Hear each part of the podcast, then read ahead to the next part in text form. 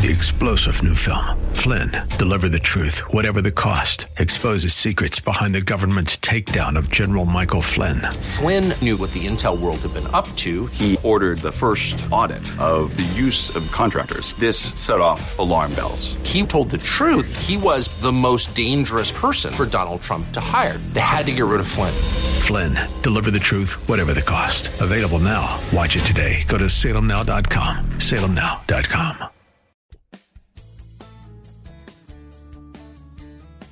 This is the Word to Stand On for Life with Pastor Ron Arbaugh. Your word is sharper than any two-edged sword.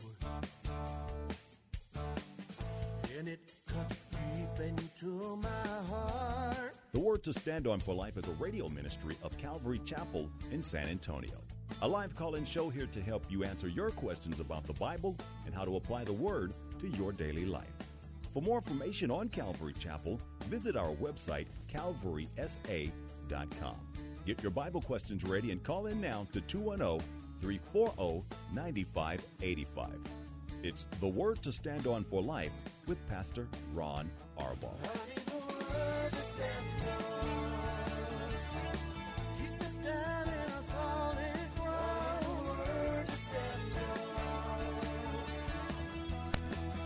Welcome to the show.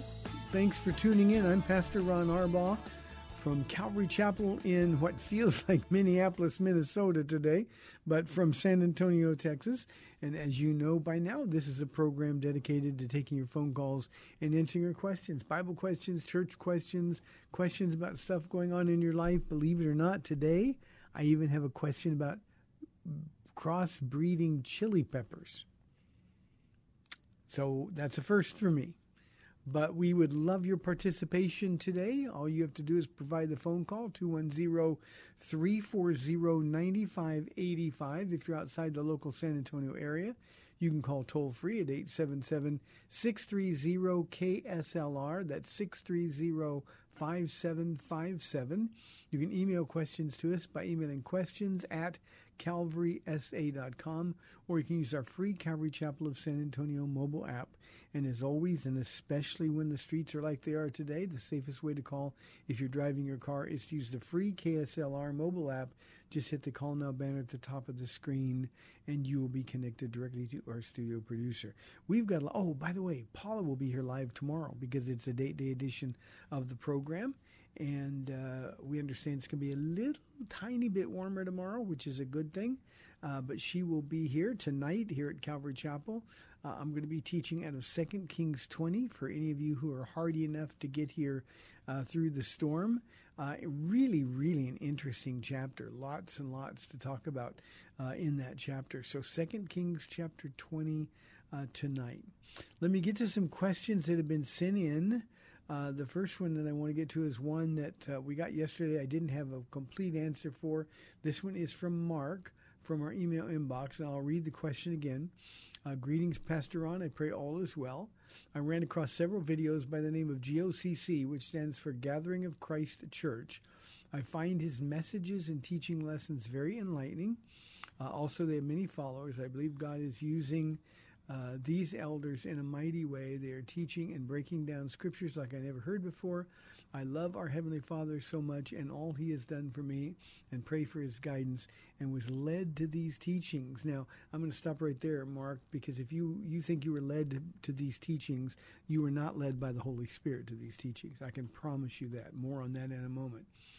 Uh, he then says, I also study the Bible carefully, and everything these elders teach uh, definitely lines up with Scripture.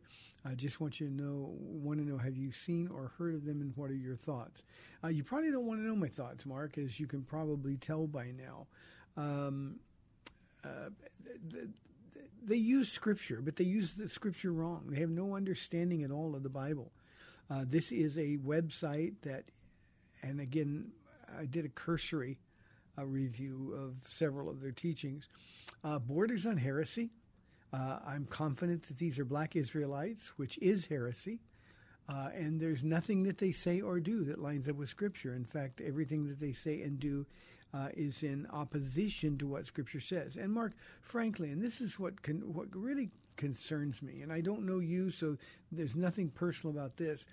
But it really confuses me when people have a Bible and they listen to something like this and they measure the validity of the teaching by the number of views or followers or elders that they have. It's easy to get followers. All you have to do is tell people or a certain group of people what they want to hear. Um, but but remember, as as ambassadors of God, it's our responsibility to teach the word of God, workmen, workwomen, rightly dividing the word. And Mark, I'm stunned. I'm, I'm just stunned after listening to um, just maybe 15 minutes uh, on three different videos that they had. Uh, I'm stunned that you find this uh, at all uh, even interesting, let alone even close to being correct. This is simply, um, the things they're saying are simply not true. And just like Satan knows uh, the scriptures and tried to, to, to, distort them when he was tempting Jesus, uh, these men, and I assume women as well, they're, they're using the scriptures, but they're misusing them and abusing them. And uh, this is simply not something that any Christian should uh, have any connection with at all. Um, if they are purposely spreading false teaching, if they have an agenda, and I think that agenda comes out very clear uh, in their teachings, um, then these are uh, unregenerate people um, who are actually ambassadors of the enemy. Um, Mark, again, I'm stunned that you would think that these teachings have any value at all. And for you to say that they definitely line up with Scripture is troubling to me. It's troubling to me. I'm going to go on to another question, but but let me just say this: I, as a pastor, one of the things that frustrates me the most with people is that they are unwilling to um, simply take the Bible at face value. This is what it says. This is what it means. And I'm betting Mark and people like him are spending more time uh, on YouTube, going from video to video, rather than they are in their own Bible. You got to know what the Word says. Um, otherwise, you're going to be manipulated. And I, want to remind you once more it was um, the devil whose original temptation was Did God really say in the garden? Um, when he was tempting Jesus in the wilderness. Um, if you are the Son of God. And then he was challenging Jesus to question the goodness of his Father in heaven. And that's exactly what these people are doing. The Black Israelite movement is um, an affront to um, what our Bible teaches. Uh, it is an assault on the historic nation of Israel. Um, believe me, Mark and everybody else, just we've got to be better. We've got to do better. Here is a question from JR uh, from our email inbox, and he says, Is it wrong to crossbreed plants? Make hybrid chili peppers, for instance. Would this be attempting to change God's perfect work? I don't know anywhere this is referenced in Scripture. God bless you and your wonderful ministry, JR. JR, thank you for your blessing, and I appreciate it. You know, I'm the, I'm the last person on planet Earth you should ask about chili peppers. Uh, Uh, there are ketchups that are too spicy for me, so I don't I don't do anything. But no, it's not wrong to crossbreed plants. Humans have been doing that forever and ever, uh, cross breeding animals and, and other things. So so no, there's nothing wrong with it. But um, um, these are issues that Scripture simply not going to address because they're not part of God's story. So um, go ahead and crossbreed all you want, and I hope you get exactly the chili peppers uh, that you want, uh, and do it with a clear conscience, no issues or problems at all.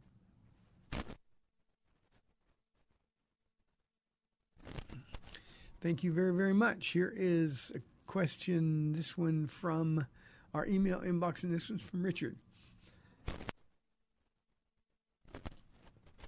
Sorry for the break. I had to take a cough. Uh, Richard says, "I've been. I've often wondered if the adversary Satan already knows what his final outcome is going to be, and if so, is that why he uh, is doing it, or is doing it uh, his work as fast as possible, take away as many believers from God and towards Him on it?" I hope the question is answered. I will be listening for it as I always listen to your radio show on my way home from work. Well, Richard, be careful as you are driving home today. I'm sure the freeways are pretty empty uh, today, but uh, just please, please, please be careful. Um, you know, I say all the time here uh, to our church, Richard, that sin is insane. We try to, to, to apply logic and reason.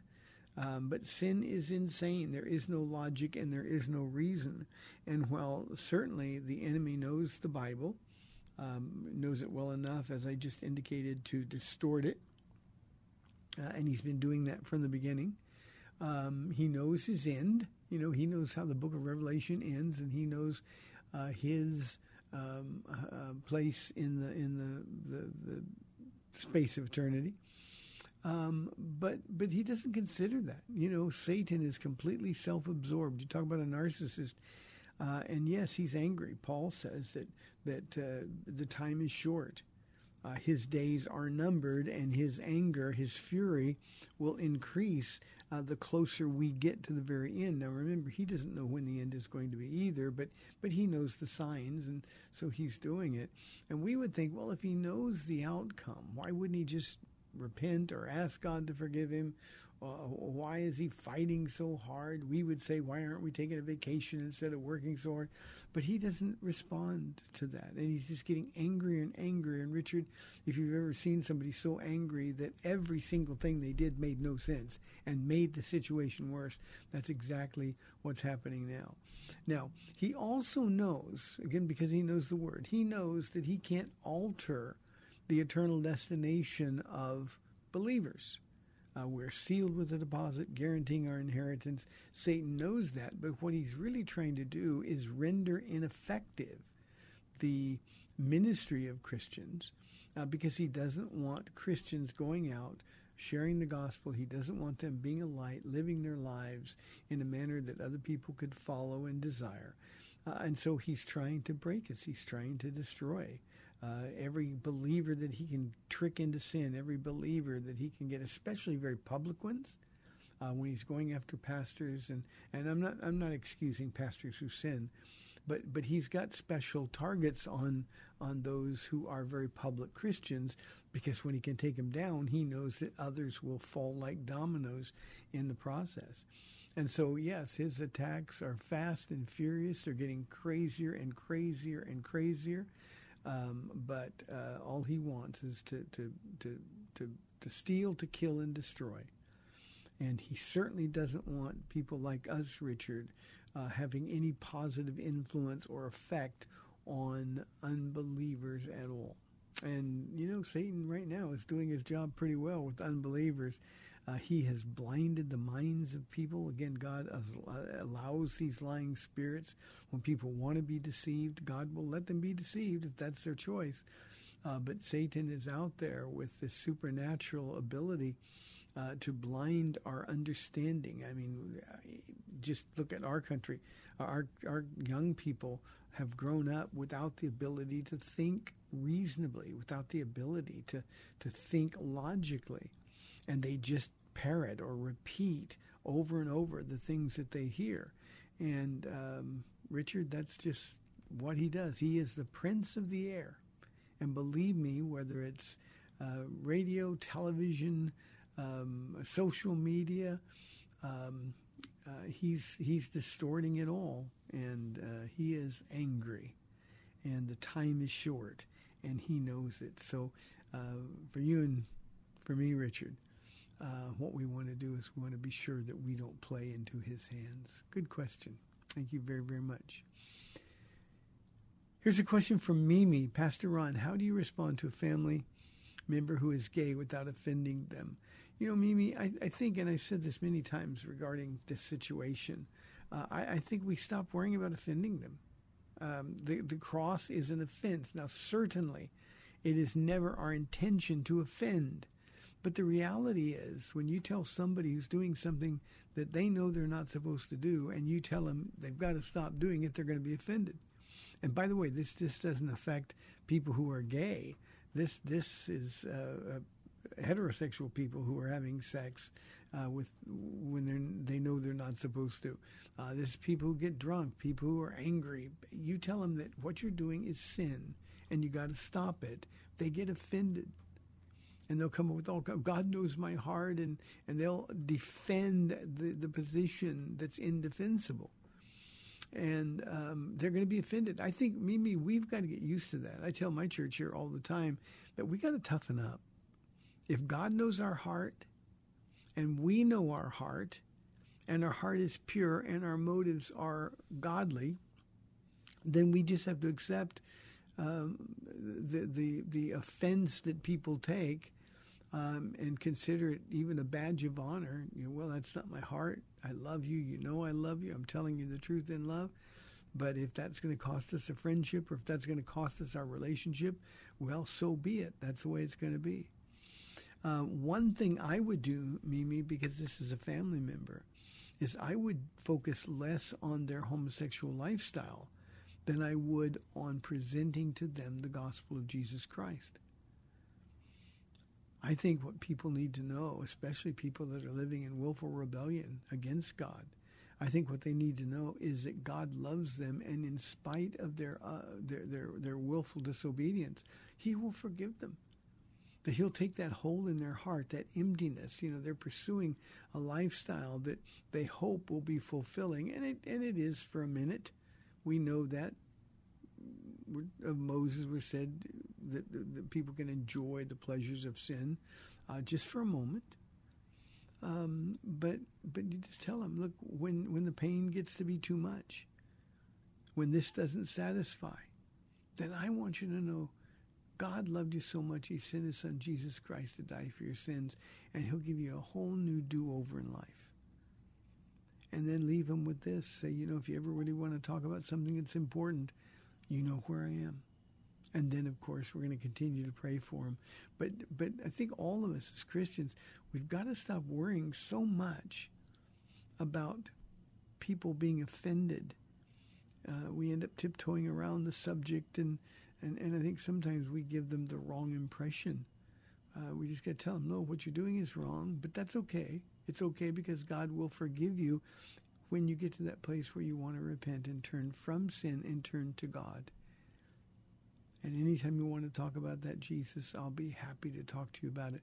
I think too often we lead with the problems rather than with the answers.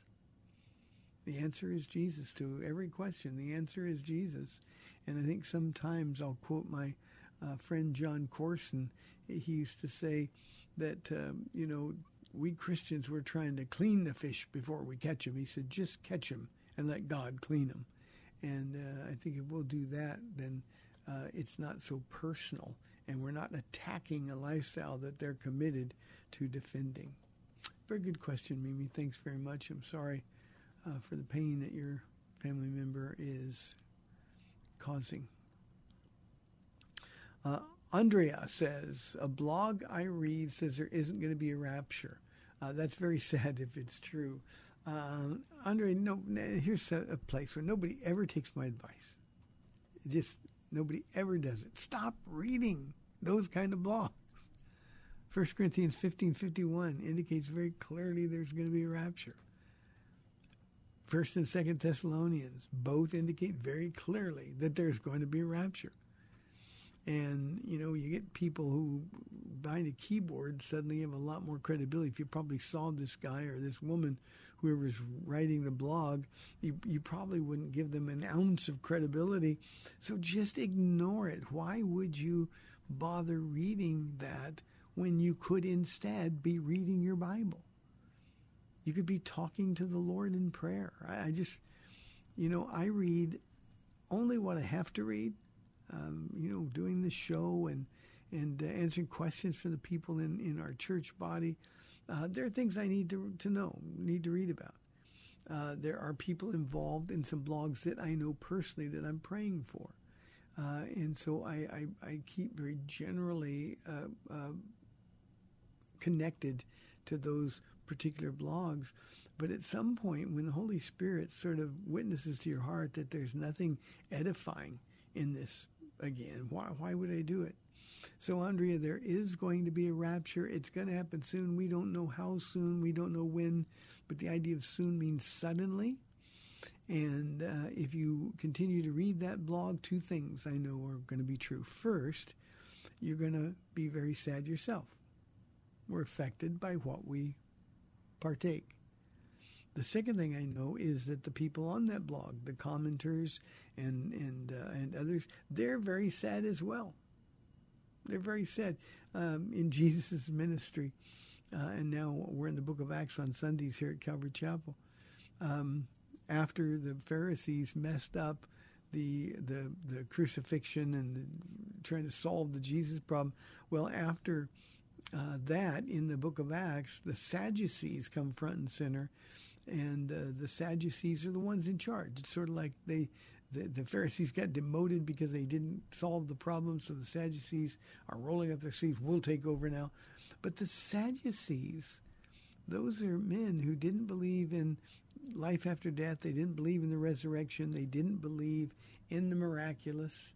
It's interesting to me. They don't believe in the miraculous, but they claim to believe only in the first five books of the Jewish Bible um, the reality is that that um, um, they they're they're men with no hope, and people with no hope are miserable, and they're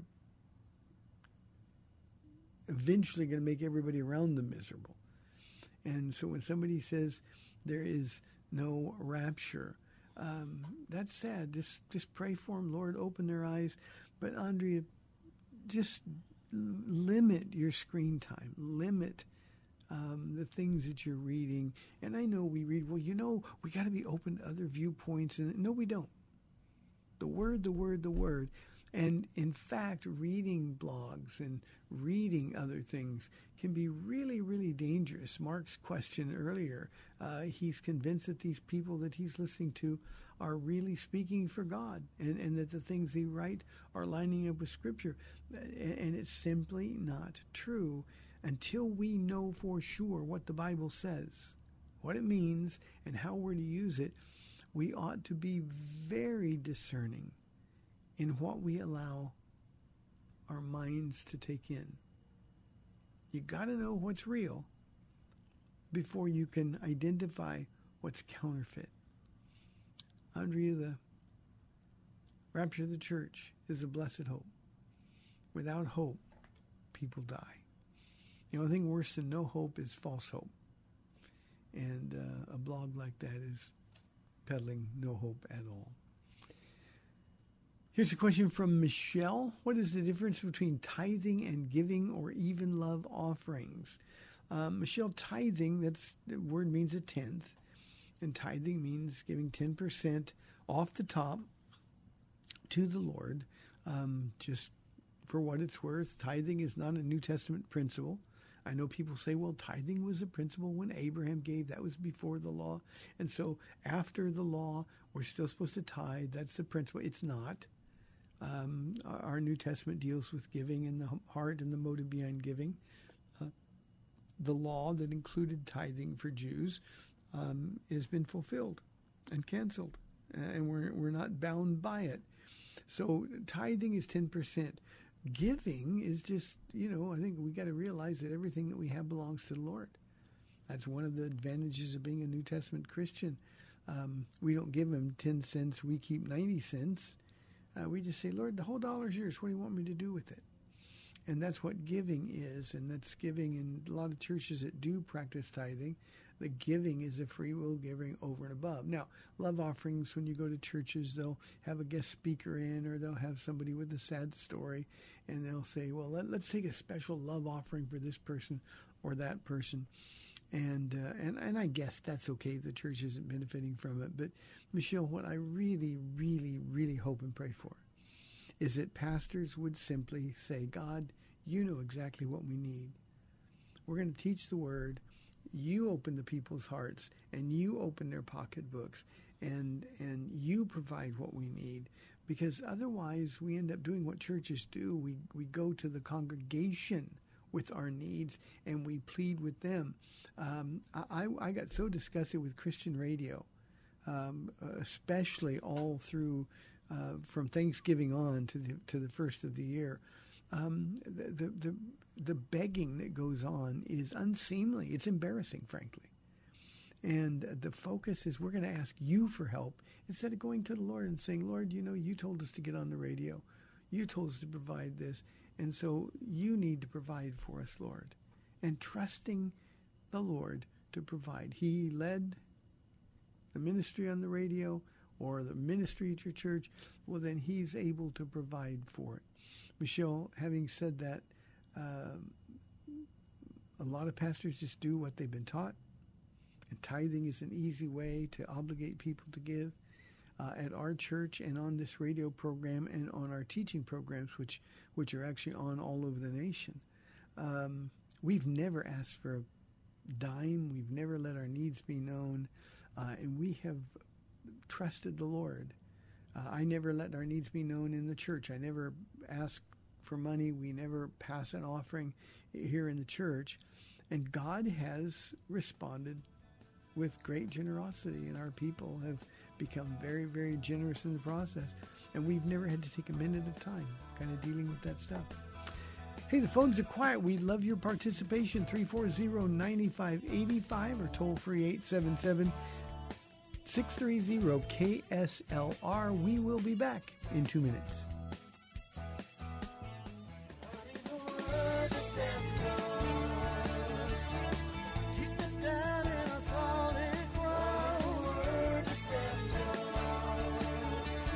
Welcome back to the Word to Stand On for Life. We're taking your calls at 340 9585 or toll free 877 630 KSLR.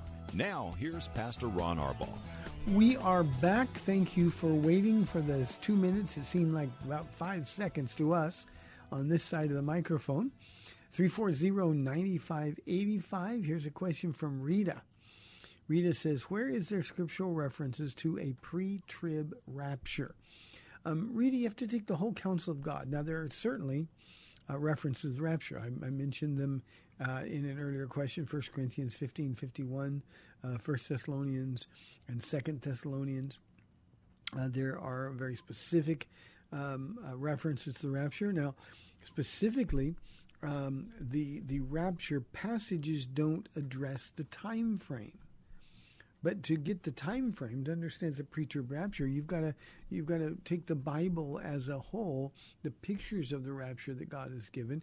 You have to always, and this is always something we need to do. Whenever there's a doctrine that's questionable or something that you're really um, wrestling with, you have to take the character and the nature of God into effect. Now, here's what's important, Rita. We know that the Great Tribulation is God's wrath. We know that from the Old Testament. We know it from the book of Revelation. Um, God's wrath on a Christ rejecting world. God is angry at sin. He's going to judge sin. And when the church is raptured, then the last seven years of history on this earth, as we know it, are going to be only years that are encompassed by judgment. Now, we also know that it is impossible for God to judge his own people. Why would he judge me when Jesus has washed me? Come, let us reason together. God said through Isaiah the prophet, though your sins are as scarlet, they can be as white as snow. Why would God judge me? Why would God pour out his wrath on me when in fact I'm perfect? I'm spotless, blameless before him because of the finished work of Jesus Christ. He who knew no sin, referring to Jesus, became sin that we might become the righteousness of the perfection of God. So that that that makes it impossible for God and his character, his nature, his justice to judge us. So it's just that simple. So uh, you'll remember when uh, Jesus and the two destroying angels went in to uh, see Abraham just prior to uh, pouring out his judgment on Sodom and Gomorrah. Uh, when when um, Jesus told him, um, uh, Abraham's his friend, he told him everything. I'm going to judge Sodom and Gomorrah, and and uh, Abraham's response was, "Surely, Lord, Surely you're not going to judge the wi- righteous with the wicked. And Jesus could at that point said, You know, I can judge whoever I want. He didn't say that. He said, You're right. And that led to, you remember, the negotiation. If there are 50 righteous, 40 righteous, and all the way down. And there was only um, three in Sodom who were righteous. Lot and his two daughters, they were convinced to come. But the idea is how could God judge us with his wrath when God is pleased with us, when he loves us? That would be a violation of his nature and his character. And any doctrine that violates the nature of the character of God, we know without question is incorrect. Now, to emphasize that point, you can go through the Old Testament and you can see many, many pictures of a pre tribulation rapture of the church. Um, Enoch, who walked with God in a world completely given over to sin, Enoch alone walked with God for 300 years. He was 65 when he got the message from the Lord, and for 300 years he walked with God, and God took him before the judgment of the flood.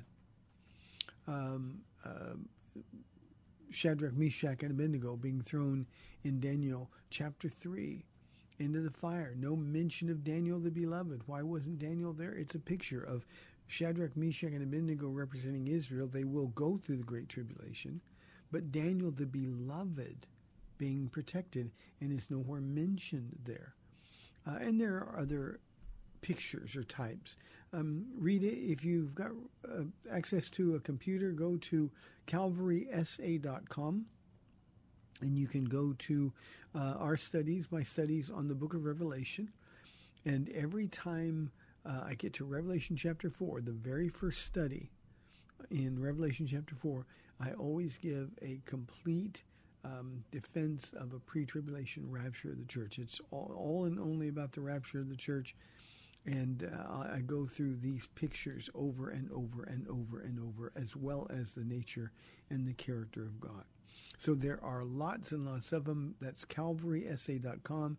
It's the very first study in Revelation chapter 4. Rosa says, Pastor, some churches have women pastors, and other churches say women cannot be pastors. How are we to know what's right? Rosa, the way we know what's right is the Bible tells us. Don't ever try to make a decision about what's right or wrong based on the practice of, of Christians. Frankly, there's a lot of Christians that don't really care what the Bible says. Paul, when talking about worship, talking about orderly worship, talking about the role of a pastor in the church, he says in, uh, 1 Timothy chapter 2, uh, I do not permit a woman to teach or have authority over a man. Period. Now, that's pretty self explanatory. Now, you get a lot of people that try to twist that or distort it, but if you don't interpret it, you just read it for what it says, every one of us can understand it, then you understand that women cannot be pastors. Now, women have the gift to teach. I've got a bunch of women here at Calvary Chapel with a wonderful gift of teaching, just a, a wonderful gift. And we love um, um, providing them the opportunity to use that gift. That gift is normally used um, when teaching other women. Uh, our Monday night Bible studies for women. Uh, we have a rotation of teachers that come in, including Paula, of course. And, um, you know, they're gifted teachers. We got a couple of ladies that, that I think are better teachers than I am. Um, so it's not that they're not qualified, it's not that they don't have the gifting. It's just that God says, nope, this office, which belongs to me, and the church, because it belongs to me, this office is reserved for men male headship. It's not saying anything about the qualifications of a man. In fact, we know God chooses the foolish things of the world to shame the wise. That's probably the reason that men are pastors. But the idea here is he gets to make the rules. And any church that has a woman pastor, um, women who um, usurp the authority of God to become pastors, now, they're, they're going to find people who will listen to them, and especially all the more if they're gifted. But here's the problem the church is settling for less than God's best. Uh, they're still saved. Uh, we're going to be in heaven with them. They're going to know they were wrong then. Uh, but the reality is that, that we can't just decide, no, that was for another culture. You've got to be a student rightly dividing the Word of God. And, and Rosa, if you don't know the Bible, then you're going to look around and see all kinds of different practices. There are professing Christian churches that ordain homosexuals.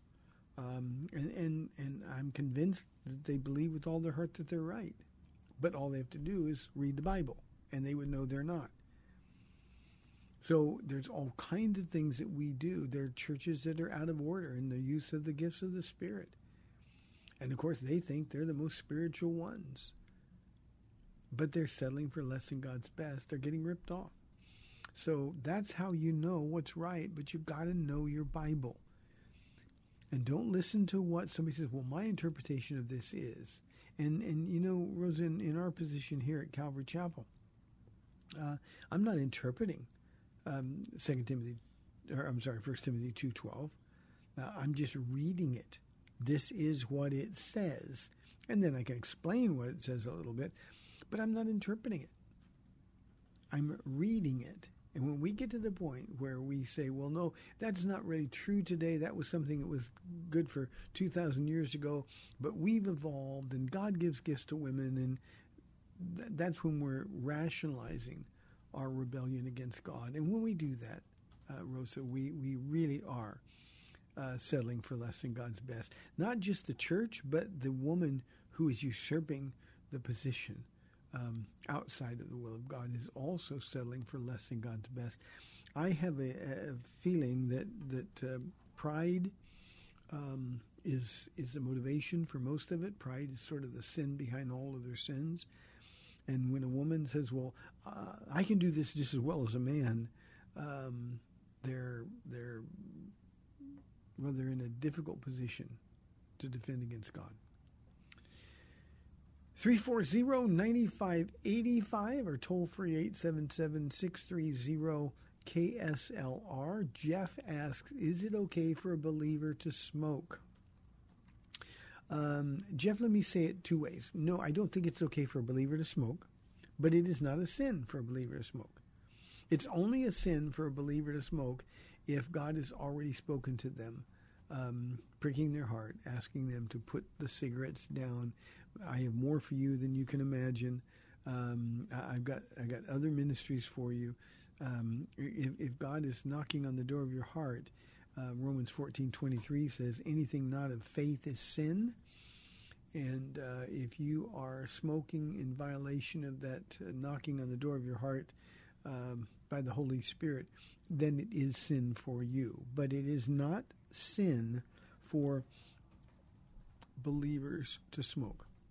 Um, I almost wish it would was. You know, it would be easier um, to deal with this issue of our Christian liberty. But the reality, Jeff, is when we are smoking, um, we're compromising our witness. You know, Paul says all things are permissible, but not all things are beneficial. Not all things are good for me. He says, um, "I will not be mastered by something." And people that smoke are are um, addicted to the nicotine, addicted to the practice, either physically or psychologically. Uh, so I don't. I think I don't think it's okay to smoke, but it's not a sin to smoke. And the rest of that is left for you to wrestle with the Lord about. Jeff, one other thing I will say typically when I get a direct question like this, whether it's watching R rated movies or drinking alcohol or smoking cigarettes, um, usually that to me is an indication that the Holy Spirit is already been speaking to you about that very thing. So if the Spirit of God has been speaking to you directly about this, uh, listen to Him and trust Him and say, Jesus, I love you more than I love these cigarettes, so I want to make myself available. And by the way, whether it's drinking or smoking or something like that that isn't specifically called sin in the Bible, whenever God is asking you to get rid of something like that, He's doing it to increase your ministry opportunities. He wants to make you available. He wants you to be available to people that He wants to minister to through you. And boy, that's always a, a real blessing. Thanks for the question, Jeff. Let's go to Cindy on line one. Cindy, thank you for calling. You're the only one today. Oh, hi, Pastor Ron. I hope you're staying warm. I'm right in front of a heater. well, good. I have a question, and it's kind of scrambled in a way, so you'll have to unscramble it. Now, when now Christ appeared in the Old Testament in human form is part of my question, but what I'm thinking about was when he was when he became half God and half man and was born and Mary was his mother, he would have had similarities. Like he would have looked like his mom a little bit, I would think. You know, the physical side of him would have looked like Mary. Now, in the Old Testament, when he appeared physically, would he have appeared how he looked as Jesus, or would he appear as how he is as Christ? Because I didn't think that he was Jesus until after he was born on earth. So, anyways, if you can unscramble this, I'll get off the radio and um and and listen to you. And take heart; it's gonna warm up soon. I'm holding my breath, Cindy. Thank you very, very much. Um, a couple things, and Cindy, this is important. I know your heart, and I know you didn't mean it this way, um, but but he was never half man and half God. Jesus was 100% God, and he was 100% man. And by the way, he he is 100% God, and he is still 100% God. So um, it, it, not it's not a 50-50 thing. Um, his birth, I, I don't know that he would look like Mary at all. He didn't. Uh, this was a supernatural um, occurrence, and um, Jesus, we know, uh, was very ordinary in appearance. Um, there was nothing about him that would have attracted us to him. So um, uh, th- there's there's no reason to think that he looked like Mary. Um, we know he looked like his father. Uh, we know that because he was the exact representation. He was the radiance of his father. So um, I, I, just don't think it it serves any purpose for us to uh, wonder about what he looked like and and all those things. If it was important for us to have known that, the Bible would have told us that. You also uh, erred when you said that he, he appeared in human form in the Old Testament. He did not. Uh, when Jesus appeared uh, in the Old Testament, the pre incarnate appearances of Christ um, before the manger, um, he appeared as an angel of the Lord. Uh, and, and when you see him, he's being worshipped.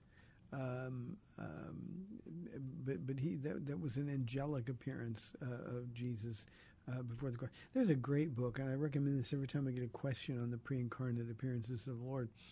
Uh, and, and, it's still in print. Um, it's called Christ Before the Manger, but written by a man named Ron Rhodes, R H O D E S. It's really an interesting book. Uh, I read it many, many years ago. I had it in my library. I don't know if I still. Since we moved, we can't find some stuff, but, but um, um, he appeared in the Old Testament uh, as the angel of the Lord, wrestling with Jacob, appearing to Gideon's parents. Um, uh, I'm sorry, Samson's parents appearing to Gideon. Um, so, so he he had appearances, but they were angelic in form. Um, now he could appear human, as he did to Abraham uh, when Jesus was with the destroying angels, and the destroying angels also appeared in human form um, uh, in in Sodom but uh, his appearances were uh, angelic in in in uh, in origin. Thank you, Cindy. Appreciate the question.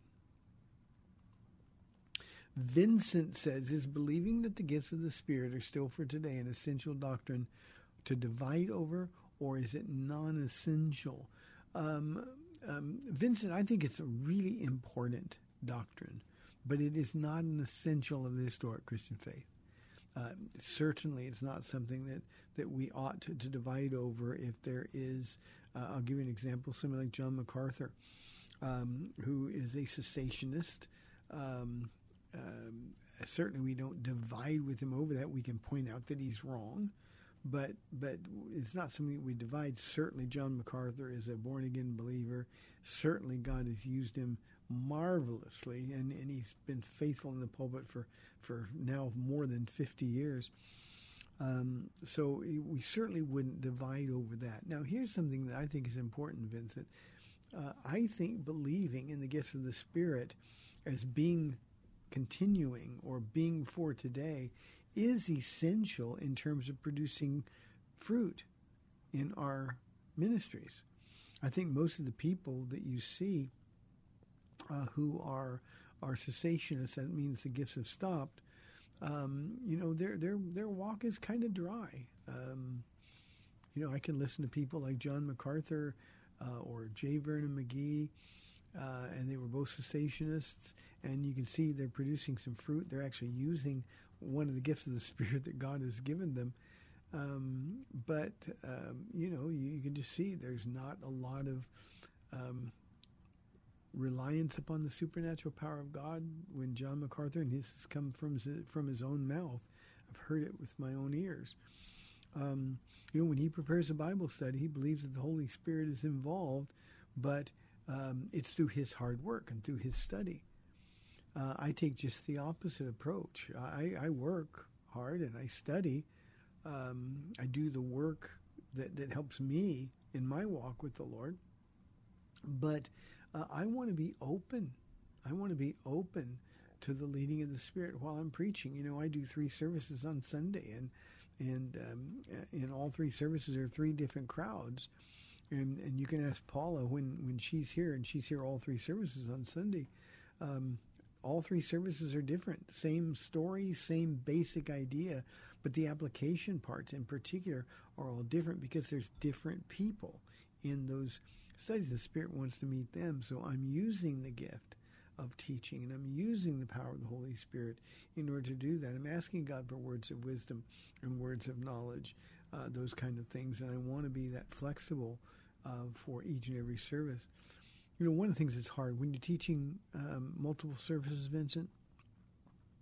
Um, um, I spe- I struggle most in third service, and the reason I struggle in third service is because my mind doesn't work as well. I'm I'm hungry.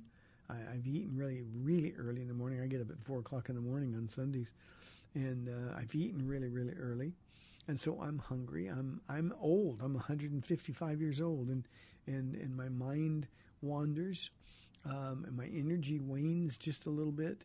Uh, so I, I, what I do before I get up there, and usually I do this when I first get on the stage, while they're just finishing a worship song, I'll walk up on stage and I'll say, Lord, the people sitting in these chairs deserve the best we've got.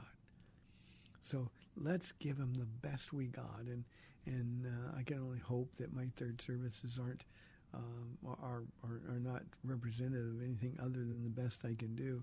And I want to, when I get up the stage, I want to be able to say, Lord, I did the best I could. I did it with all my heart. Hope that's the case. Good question, Vincent. We got time for maybe one more. Uh, Maurice says, How should Christians like me protect against a friendship relationship becoming romantic?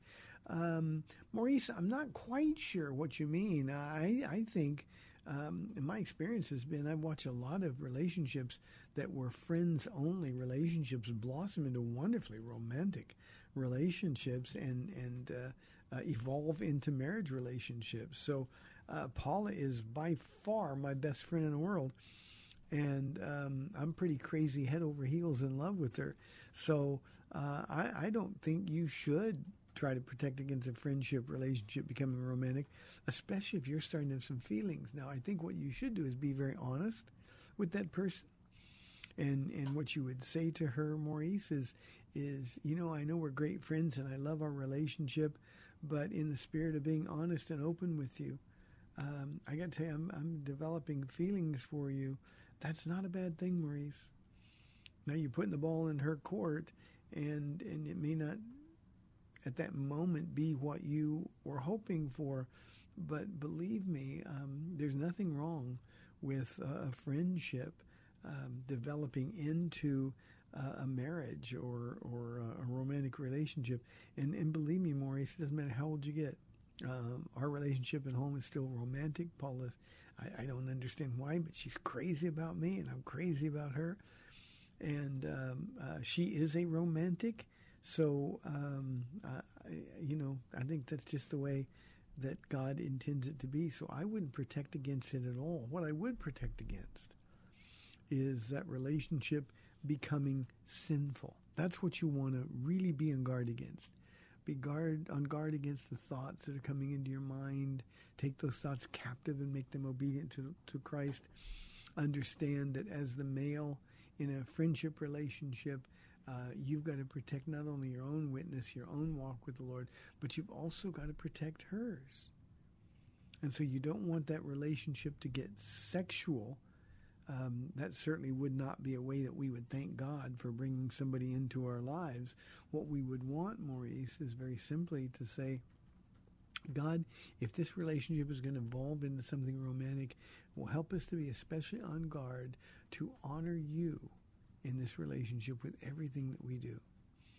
But I'm a big fan, Maurice, of friends developing in, into more than just friends, and I've seen it happen so many times here. It's just, uh, um, I, I, just wouldn't be on guard against that at all. I think that's a, a natural progression of things. So I hope that answers your question. Hey, I appreciate you tuning in today. You know, it's been cold, those streets have been wet, so please be careful out there. We will be having service tonight here at Calvary Chapel at 7 o'clock. We're teaching out of 2 Kings chapter 20. I said at the beginning of the program, it's a very interesting um, program or chapter. And um, uh, so we're going to be here. There may only be a few of us, but that's okay. You can watch it live stream at calvarysa.com. May the Lord bless you and keep you. Remember, Paula is going to be here tomorrow. Lord willing, we will be together on AM 630 The Word. We'll see you at 4 o'clock. Bye-bye. Thanks for spending this time with Calvary Chapel's The Word to Stand On for Life with Pastor Ron Arbaugh. The Word to Stand On for Life is on every weekday afternoon at 4, and Pastor Ron invites you to find out more about Calvary Chapel at calvarysa.com. The Word to Stand On for Life was sponsored by Calvary Chapel of San Antonio.